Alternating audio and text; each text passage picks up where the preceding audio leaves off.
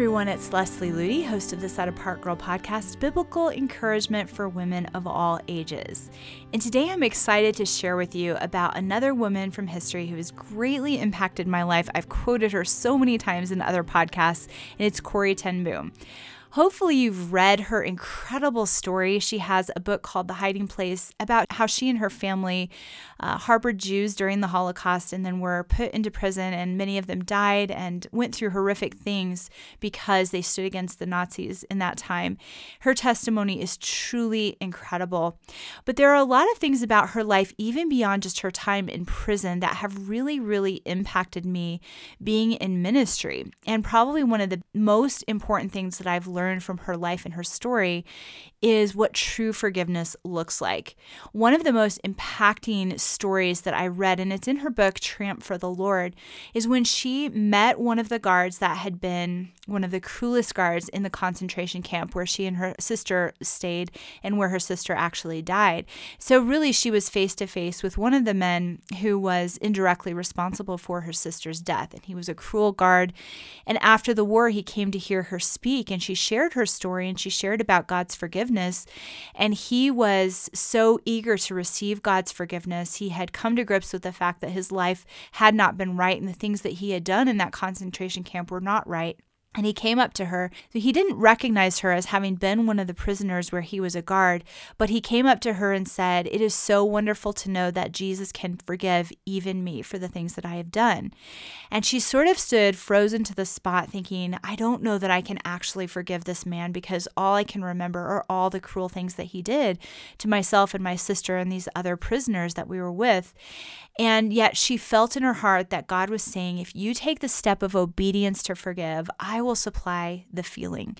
So, even without feeling these warm, fluffy feelings of forgiveness, she decided to take that step of obedience and reach out and shake the man's hand in friendship. And this is what she wrote As I took his hand, the most incredible thing happened. From my shoulder, along my arm, and through my hand, a current seemed to pass from me to him, while into my heart sprang a love for this stranger that almost overwhelmed me. And so I discovered that it is not on our forgiveness any more than on our goodness that the world's healing hinges, but on His. When He tells us to love our enemies, He gives, along with the command, the love itself. That is so powerful. We so often think that we need to wait for the feelings to come before we obey a command of God, whether it's forgiveness or love or courage or whatever else it is. But when we take that step of obedience and we submit our feelings and our emotions to the Spirit of God, He will shape our feelings to align with the obedience that he's called us to walk in. And forgiveness is something that I've thought a lot about being in ministry and having walked through a lot of different heartaches as a result of being in ministry. I've had to learn, and Corrie's example has been a huge part of what's helped me learn this, is that forgiveness is not primarily a matter of feeling, but a choice. It's a decision to obey. When we simply say, Lord, I choose to let this go, to give this offense to you instead of carrying it, God supplies the willingness, the love, and the compassion that we need to practically live it out. When it comes to a decision of whether or not to forgive, we have to remember that we ourselves have been forgiven and delivered from an eternity in hell. We didn't deserve Christ's unconditional love, but He gave it anyway. And he asks us to do the same in return to forgive those even who are undeserving. I often think of Corrie's amazing story of forgiveness when I'm struggling to let offenses go. I remember a time when Eric and I discovered that we had been deliberately deceived by someone that we had trusted. And there were moments in that process when I wondered if I had ever truly be able to move past the anger and the grief that I felt. But whenever I began to think that it was truly impossible to forgive the person who wronged me, I remembered the women throughout Christian history, like Corrie Ten Boom, who forgave in circumstances where it seemed impossible, and only the supernatural grace of God could have enabled them to do that. It's really not a matter of whether the other person deserves forgiveness or not. I think that trips us up so often. We think, well, how can I forgive when they don't really deserve it? Maybe they've never even asked forgiveness.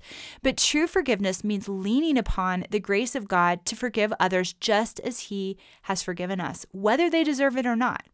After all, if Christ can forgive us and offer us the grace that we don't deserve, how can we refuse to forgive those who wrong us? This principle is illustrated in Matthew 18 when Jesus tells the parable of a servant who was about to be thrown into prison because he owed a tremendous debt to his master. Yet he begged mercy from his creditor, and the man forgave him the debt. Then that same man went out and found a fellow servant who owed him a small amount of money. Rather than offering the same forgiveness that he had received, he took the fellow servant by the throat, demanded the money, and even when the man pleaded for mercy, he refused to give us. And Jesus is saying through this parable that when we refuse to forgive those who wrong us, we are disregarding the great debt that he has forgiven us. We're trampling on the grace that he has offered us. So Corrie ten Boom's example of forgiveness reminds me of what is possible. No matter what hurts I've experienced, I can forgive, not through human willpower, but through the enabling grace of the one who forgave my debt, even when I did not deserve deserve it. Her story of reaching out her hand to her enemy to forgive as an act of obedience and not emotion is one of the most powerful examples of biblical forgiveness that I've ever seen or heard. We have to remember that becoming a forgiving woman doesn't just apply to the major offenses that have happened in our lives, but in the way we treat people on a daily basis. Long before Corrie came face to face with the former prison guard, she practiced loving and forgiving others on a daily basis, even in the worst conditions imaginable. So if you read her book, The Hiding Place, you'll see one example after the next of those small everyday decisions to put offenses aside and choose the love of Christ instead every single day, most of us encounter insensitive people, people who are being rude, people who are being selfish. We, we come across people who are sinful and hard to be around. We might rub shoulders with arrogant people, self focused people, or take the brunt of other people's stress. And there are really two ways to respond. We can respond with forgiveness or with selfishness. And if we're truly Christ like and desiring to be Christ like, it needs to be our goal not to take offense easily, not to become critical and judgmental towards those who offend us, and not look down our nose at sinful or undesirable people. It should be our aim to be a reflection of 1 Corinthians 13. Love suffers long and is kind. Love does not envy. Love does not parade itself, is not puffed up, does not behave rudely, does not seek its own, is not provoked, thinks no evil, does not rejoice in iniquity, but rejoices in truth, bears all things, believes all things, hopes all things, and endures all things. Now, these are not meant to be just flowery, good sounding words on a page. This is a beautiful description of Christ like love in action, a vivid picture of the way we are called to live no matter what our circumstances, just as Corrie ten Boom's life beautifully illustrates. Remember that if God can give Corrie ten Boom the grace to forgive and love in a filthy prison camp and the power to extend grace to one of the men responsible for her sister's death, he certainly can give us everything everything we need to forgive the people who have wronged us. Corrie also tells another story that happened to her later in her ministry when she had been traveling and speaking as an evangelist for many, many years, and she was deeply hurt by a fellow Christian. And she said, You would think that because I had forgiven people who literally caused the death of my family members, it would be easy for me to forgive a Christian brother and sister who had wronged me and hurt me so deeply, but it wasn't.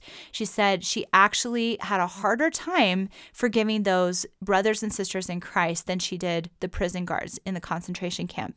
And for a long time, she had a piece of paper that represented the wrong that she had been done by this Christian brother or sister, and she hadn't gotten rid of it.